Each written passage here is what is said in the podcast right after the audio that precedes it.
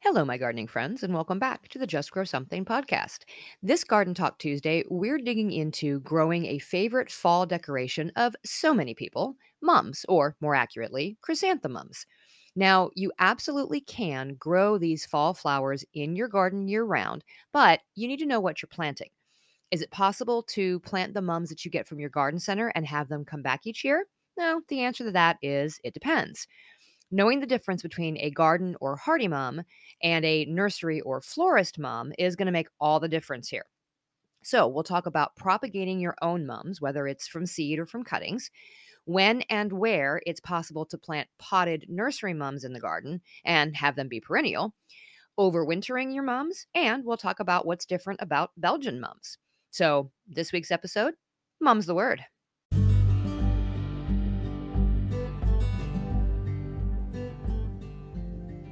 Hey, I'm Karen, and together with my husband, I spent over a decade researching and learning and building our small farm through lots of trial and error, successes, and failures. I went back to school to get my degree in horticulture to help our farm business, and now I want to pass all that knowledge on to you.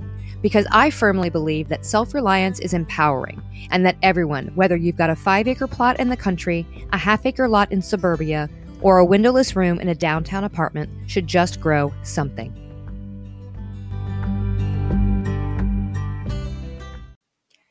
So the name chrysanthemum is both the common name and the genus name for a specific group of plants that are all erect herbaceous perennials.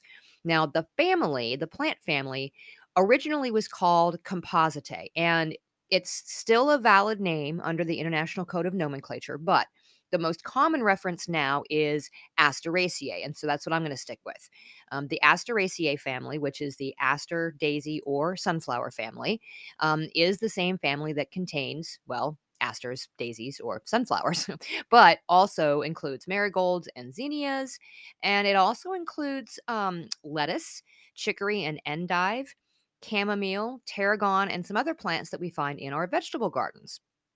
Now, there are about 40 species of mums, but there are thousands of different cultivars, which can lead to some confusion about which ones are hardy enough to overwinter in a cold climate garden and which ones are best used just for fall decoration and then tossed into the compost pile. We'll dig into that here really quickly. Um, the defining species of the genus is Chrysanthemum indicum, and that is where all the florist and nursery varieties start. The most common hybrid to come from this is Chrysanthemum morifolium or Chrysanthemum grandiflorium. Now, these are both hybrids. And so when you look at that scientific name, it's going to be Chrysanthemum with a small x, morifolium, or grandiflorium.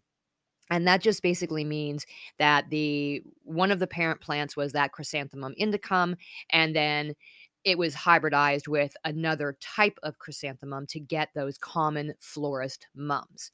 Now, there are also still wild chrysanthemums in Japan and China. That's going to be Chrysanthemum morpholii. And those grow just on hillsides and they flower all through the wintertime. Um, our cultivated varieties are generally characterized by really sort of aromatic, deeply lobed leaves, and we obviously grow them for their very showy flowers. The cultivated ones do have tendency to have large, radiate flower heads versus the smaller flower heads that you would see in the wild species.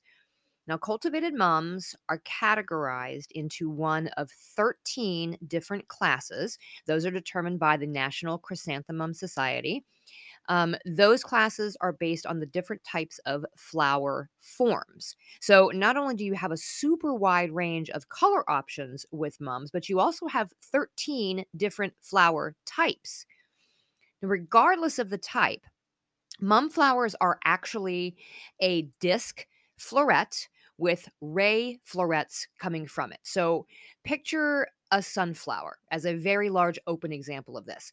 The disc is the center part where we normally have the sunflower seeds, and the large petals are actually ray florets. Now, plant breeders have created specimens to have all these different rows of the ray florets and all of these different varieties of colors. And that's where you get these really, really pretty and really unique looking flowers. The wild version of these are just simply a basic yellow. So chrysanthemums did originate in China. They were a flowering herb and they've been annotated as far back as the 15th century BC.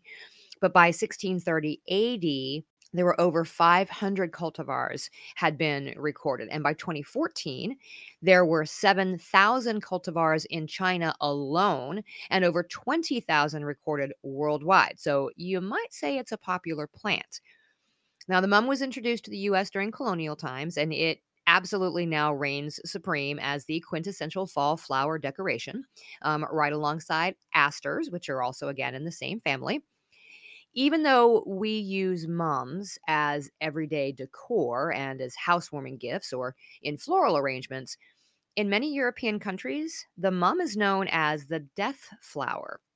Like uh, Belgium and Austria, the chrysanthemum is actually used almost exclusively as a memorial on graves.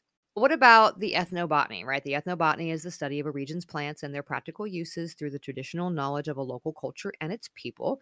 It does have cultural significance. Like I mentioned, uh, chrysanthemums were first cultivated in China as an herb. It was believed to have the power of life. Legend has it that the boiled roots were used as a headache remedy. Uh, the young sprouts and the petals were eaten in salads, and the leaves were brewed for a festive drink. It is actually very significant in Chinese festivals. Now, cultivation kind of left China and began in Japan during the early 8th century AD, and it very quickly gained popularity. Um, various cultivars of chrysanthemums were created in Japan, and they sort of characterize that really wide variety of the flower shapes and then those were exported back to China, and that changed the way that the Chinese chrysanthemum cultivars were being grown and their popularity. Now, Japan took to the chrysanthemum so much that the imperial seal of Japan is a chrysanthemum, and the institution of their monarchy is called the chrysanthemum throne. Family seals for prominent Japanese families also contain some type of chrysanthemum, and there are a number a number of festivals and shows that take place throughout Japan in the fall when the flowers bloom. In fact, Chrysanthemum Day is one of the five ancient sacred festivals in Japan. So, a very significant flower in both Chinese and Japanese cultures. Now, there is one more thing of significance to note about mums. The secondary metabolites from plants in the chrysanthemum genus have been studied for all different sorts of uses. But one of significance to gardeners pertains specifically to Chrysanthemum cinerariifolium or pyrethrum. Now, if that name rings a bell, it's because you've likely seen it used as an insecticide. Extracts from pyrethrum plant flowers are known as pyrethrins. They are a neuropoison and it's used as a very effective naturally derived insecticide, which explains why chrysanthemums are often used in the garden as an insect repellent, and we'll touch on that later. So, are you someone who wants mums just as an annual for your fall decorations? If so, there is nothing wrong with picking your favorite color for that season, keeping them out in their containers until the frost has killed them, pitching them in the compost, and then starting over again next season. But I do have some tips though that will help you maintain your fall pretties as long as possible throughout their decorative life. First off, I like to choose mums that haven't fully bloomed yet. I know it's exciting to see a fully bloomed, perfectly dome shaped cluster of flowers in all their glory, but if you buy them fully bloomed, you're only likely going to get to enjoy those blooms for a few short weeks before they're totally spent and they begin to turn brown. And you'll need to cut those blooms off as they die to find the unopened blooms underneath and then wait for those to bloom. So instead, I choose a plant that has just a few blooms already opened just so I can see what the colors are like. This way, the blooms will open slowly over the first few weeks that I have the plant. They'll stay in full bloom for several more weeks before needing to be deadheaded. This gives me about six weeks of color before I have to really do anything with them. And in our area, well, that's about all the time you get away with, unless I'm bringing them indoors. Now, if you have a longer season, this means that after you've deadheaded, you'll likely get a second round of blooms to enjoy for a few more weeks. So always consider buying ones that aren't completely opened yet. The second thing to consider is actually repotting your mum when you get it home. I know the temptation is to just leave them in their container for their lifetime because it's easy. But most mums in containers are going to have very compacted root balls after sitting in their nursery pots, and they're likely to be root bound. So, if you can gently break up the root ball a little bit, give it some fresh potting soil in a slightly larger container than you brought it home in, then your mum is going to be much happier. And you can also just plop them into any bare spaces that you have in your late summer garden beds where the annuals may have expired already. They'll happily fill the space until after the first hard freeze. The third thing to remember is that mums love full sun, at least six hours a day, which means they're going to be thirsty. So water them thoroughly right after potting them up or putting them in the ground. Soak them again over the next couple of days until they've settled into their new pots or their new spot in the garden. And then be sure to keep them moderately moist for the continuum of the season. Don't let the soil completely dry out between waterings because mums just don't do well once they've been allowed to wilt. They can be revived, but the blooms are absolutely going to be negatively affected. So, what if you want mums as a perennial in your garden? Can you plant the ones that you get from the nursery and expect them to come back? Mm, maybe. Can you start them from seed? Yes. Can you start them from cuttings? Yes. Do they take a lot of maintenance? Well, maybe. There's a lot to dig into, so let's look a little bit more closely at growing perennial mums. This episode is brought to you by Visit Williamsburg.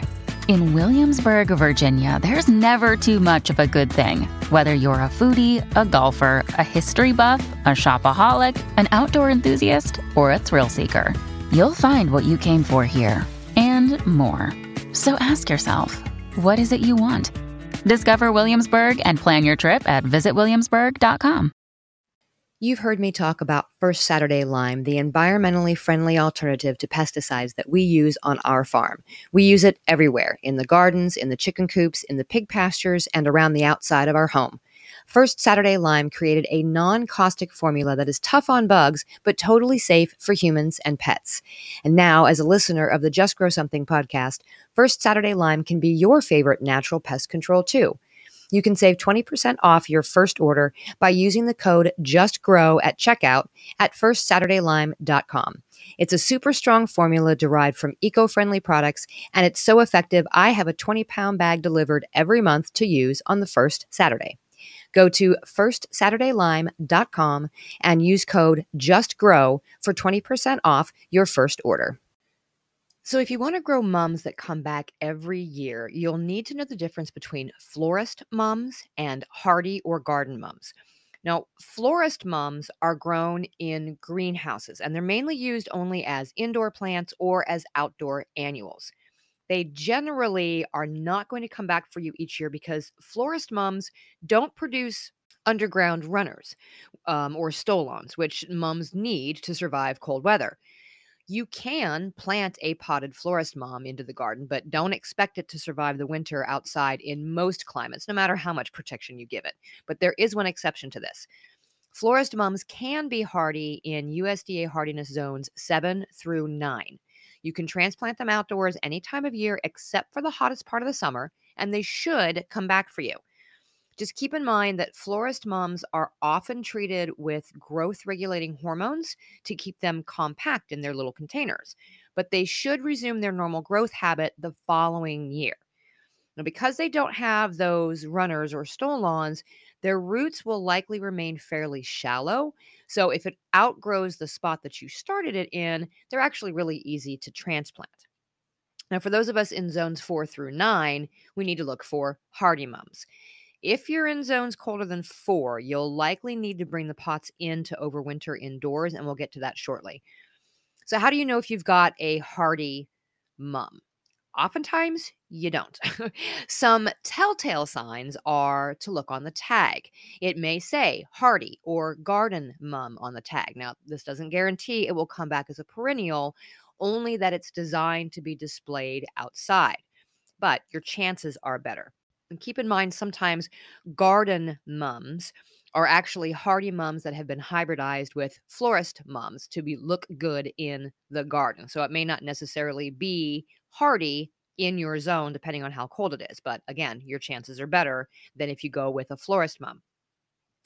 Also, look for the mums that are sold in the outdoor plant areas of your garden center, not inside the greenhouse or in the indoor plant section of your local megamart. The ones being kept indoors were likely bred and raised indoors. And so those are more likely to be florist mums that will not come back. And then, one final way to know if your mum is a hardy one is to look at the crown of the plant when it stops blooming has it formed a little rosette of leaves at the crown? This would indicate a plant that is storing up energy for the next season and is indeed a perennial. Now, you're not going to see this until toward the end of the season, but it's a good indicator nonetheless. So, once you get your hands on hardy mums, now what? Unfortunately, the best time to plant these to be a perennial is in the spring. But good luck finding mums in the spring, right? So you've got two options buy them as early as possible in the fall so you can get them straight into the ground, or overwinter them indoors and plant them in the spring. In both of these cases, you're really hoping for the best because you'll likely have about a 50% chance of being successful. Seriously, I've done it both ways and have had great success with some and no success with others. And I honestly cannot tell you what the difference was between the two. Now, if you decide to plant the mums in the fall, which is likely to be much more successful um, the warmer your climate is, then make sure you're picking a plant that hasn't opened its blooms yet. There's still a chance if you put it in the ground, it may put some energy into growing its roots rather than all its focus on opening those blooms. Be sure you're planting in a full sun location. Amend the soil with some compost and make sure that it's well draining and then just loosen up the root ball when you're putting the plant in the ground and plant it at the same level as it was growing inside the pot. And then make sure to water it really well. Now keep it well watered throughout the rest of the season and then let it naturally die back as the temperatures get colder. At this point, do not prune the plant, do not cut it back. Simply add about four to six inches of mulch around the base, pushing it in in between the branches at the crown of the plant, and then leave it alone. Those dead branches are providing protection, so leave them intact. Once things start to warm up and green up in the spring, pull back a little bit of the mulch from the crown of the mum and look for new growth. If your plant has successfully survived, you'll see green growth from the rosette of leaves at the crown. That's when you can cut back the old dead branches from the previous season and then hit it with a good balanced fertilizer. A 10 10 10 is perfectly fine. If nothing develops at the base of the plant, it didn't survive the winter and it's going to need to be pulled and replaced. So, as the branches begin to grow, you'll need to shape your mum to keep it in that nice mounded habit it was in when you bought it. And you'll do this by pinching. So, you want to start pinching as soon as you see the first good flush of flower buds. And now to pinch, all you do is just you're removing the growth tip of a stem by just nipping it between your thumb and your forefinger. You can do this with shears or or with scissors, but honestly, just using your fingers mows, uh, goes much more quickly. Um, pinch about half of the tender new growth um, off of the top of the shoot. Pick some stems with some buds and some without. And then, because each pinched stem is going to divide into two new stems. And so you're going to end up with a bushy plant rather than a kind of tall, scraggly one. To help keep that shape, pinch the stems near the bottom of the plant just a little bit shorter than the ones toward the top to get that sort of mounded look. And then you're going to want to repeat this process probably around every two to four weeks or so, or with every three to five inches of new growth until around early July. So then stop pinching, and then you'll get good bud formation um, and blooms just in time for the fall. You also don't want to fertilize after this point either, because feeding the plant at this stage will get it to try to keep growing rather than reproducing, which is what flowering is. Now, if you can manage to get your hands on some Belgian hardy mums, you likely won't need to uh, to do all this pruning. Um, Belgian mums are bred to naturally have that rounded shape, and they are an absolute explosion of blooms. And they'll often bloom earlier than others and longer if you continue to deadhead them and allow them um, to rebloom.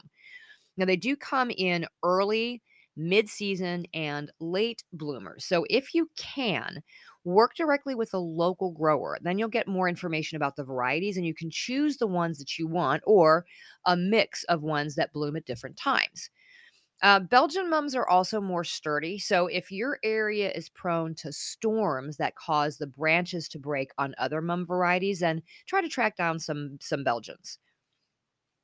So, if your area is too cold or you got started too late and you want to try to overwinter your mums for spring planting, here's what you do find a cool, dark place to allow them to be protected, but where you'll also have access to give them water.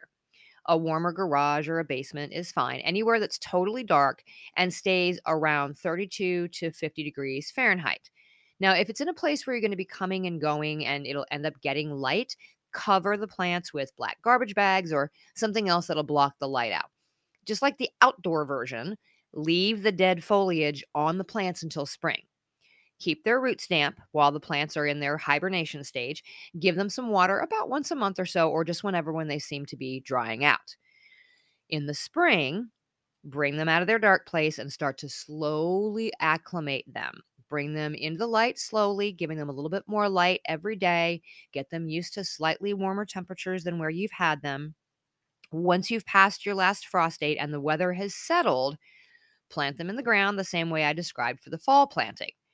The dead foliage should still be on the plant at this point, and it should not be removed until you see new growth popping up. Hit it with a balanced fertilizer at this point, encourage that root growth, and then start pruning, like I mentioned earlier. These plants will have a much better chance of coming back year after year if you can overwinter them successfully. So, how about growing mums from seed? You can absolutely do this just as you would any other garden flower or perennial plant. You'll want to start about six to eight weeks before your last expected frost in the spring keep in mind some of the varieties and stuff that you're going to see that can be grown from seed are going to be more limited than the varieties that you're going to see in the garden center. Use a sterile seed starting mix, make sure it's moist. Mum seeds are tiny. So, to make sowing easier, try to pinch just a few seeds between your thumb and your forefinger and then slowly roll them back and forth as you drop just a few uh, seeds on the soil at a time instead of a big old clump. So, you don't have to do quite as much thinning later on. Um, mum seeds need light to germinate. So, just barely cover them with soil or just sort of press them or pat them into the surface of the soil. And then use a spray bottle to spritz the top layer of the soil to keep it moist.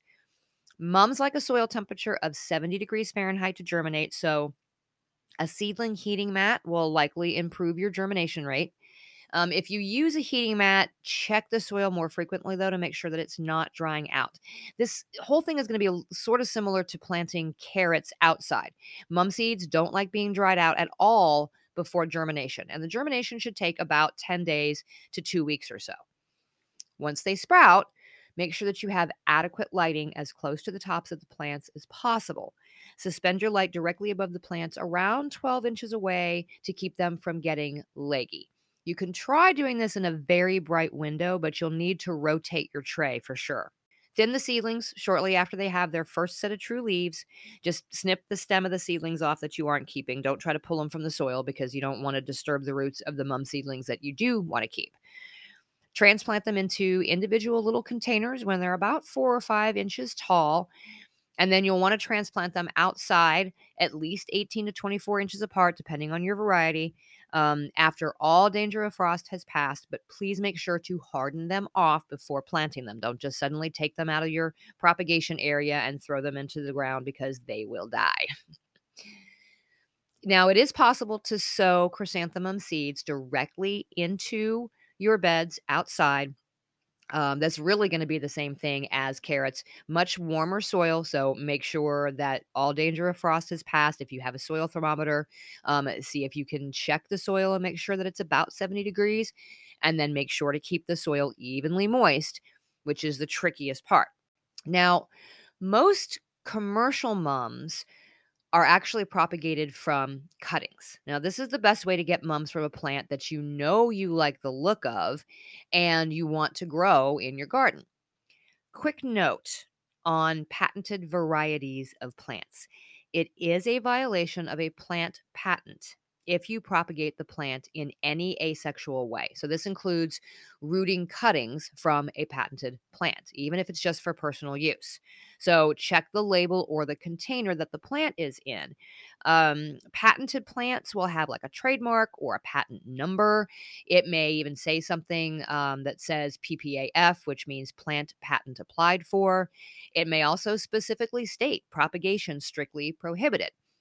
Okay, so it's technically illegal. But there's no plant police that are going to show up on your doorstep for propagating your own plants for your own personal use in your own personal garden, especially if you no longer have a plant tag to tell you what the variety was. But propagating patented varieties for sale is illegal. So I just need to put that out there. So, how do you propagate from cuttings? So, you want to collect cutting material in the spring or in the early summer um, when the, the new shoots are several inches tall cut off about the upper three to four inches of the shoot with a really sharp knife. Strip off the leaves on the lower portion of the cuttings and then dip the bottom of the cutting into a rooting hormone. Uh, it sounds scary. It really isn't. You can find this stuff on the shelf at just about any garden center. It's a powder. Um, dip it in that powder and then stick the cuttings into a rooting medium like uh, coarse sand, perlite, peat moss anything that you can keep moist but not sopping wet. The cuttings should root in about two weeks or so, maybe as long as five weeks, depending on on the the variety and how thick the uh, the cutting medium is or the the cutting itself is. Um, when they've got good root systems, then just pull them out of the rooting medium and then transplant them into pots or plant them directly into your garden. At some point, if you do have hardy mums out in the gardens, you're going to need to divide them, usually about every three to four years. This is also a great way to get new plants to put elsewhere in the garden or to give to friends. Um, divide the mums in early spring just as the new growth begins to pop up. So dig up the entire plant divide each plant clump into sections with a really sharp knife. Each section should have several shoots and a portion of the root system.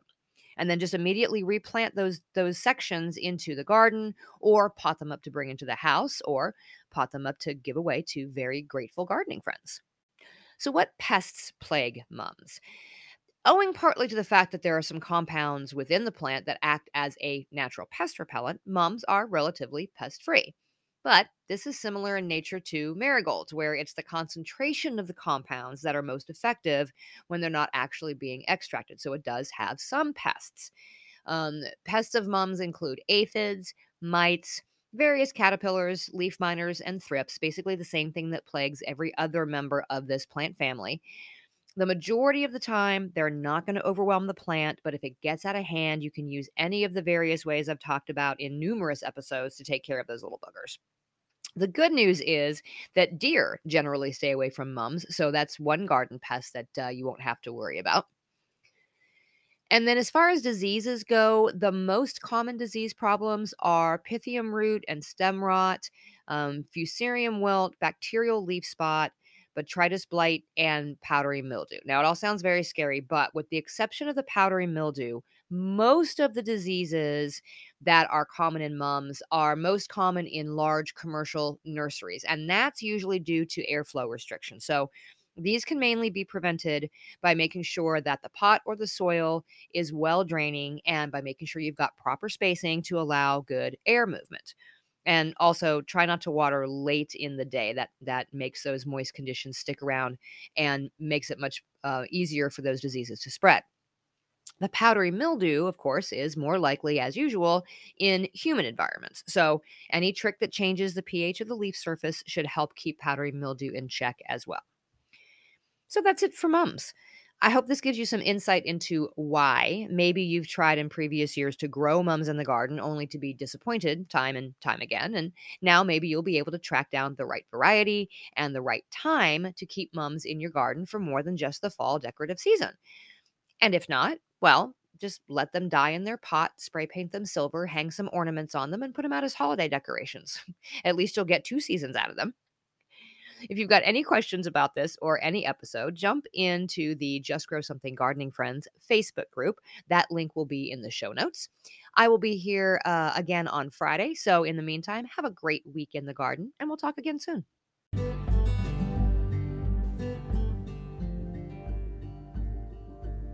You've just listened to another episode of the Just Grow Something podcast. Don't forget to download the episode after you've listened, rate and review us in your podcast player if that's an option, and follow us on Instagram at Just Grow Something Podcast. All these things help gardeners like you find me and hopefully join the Just Grow Something family. Don't forget to send in those gardening questions through a voice message at the link in the show notes or via email to grow at justgrowsomethingpodcast.com. Until next time, my gardening friends, keep on cultivating that dream garden, and I will talk to you again soon.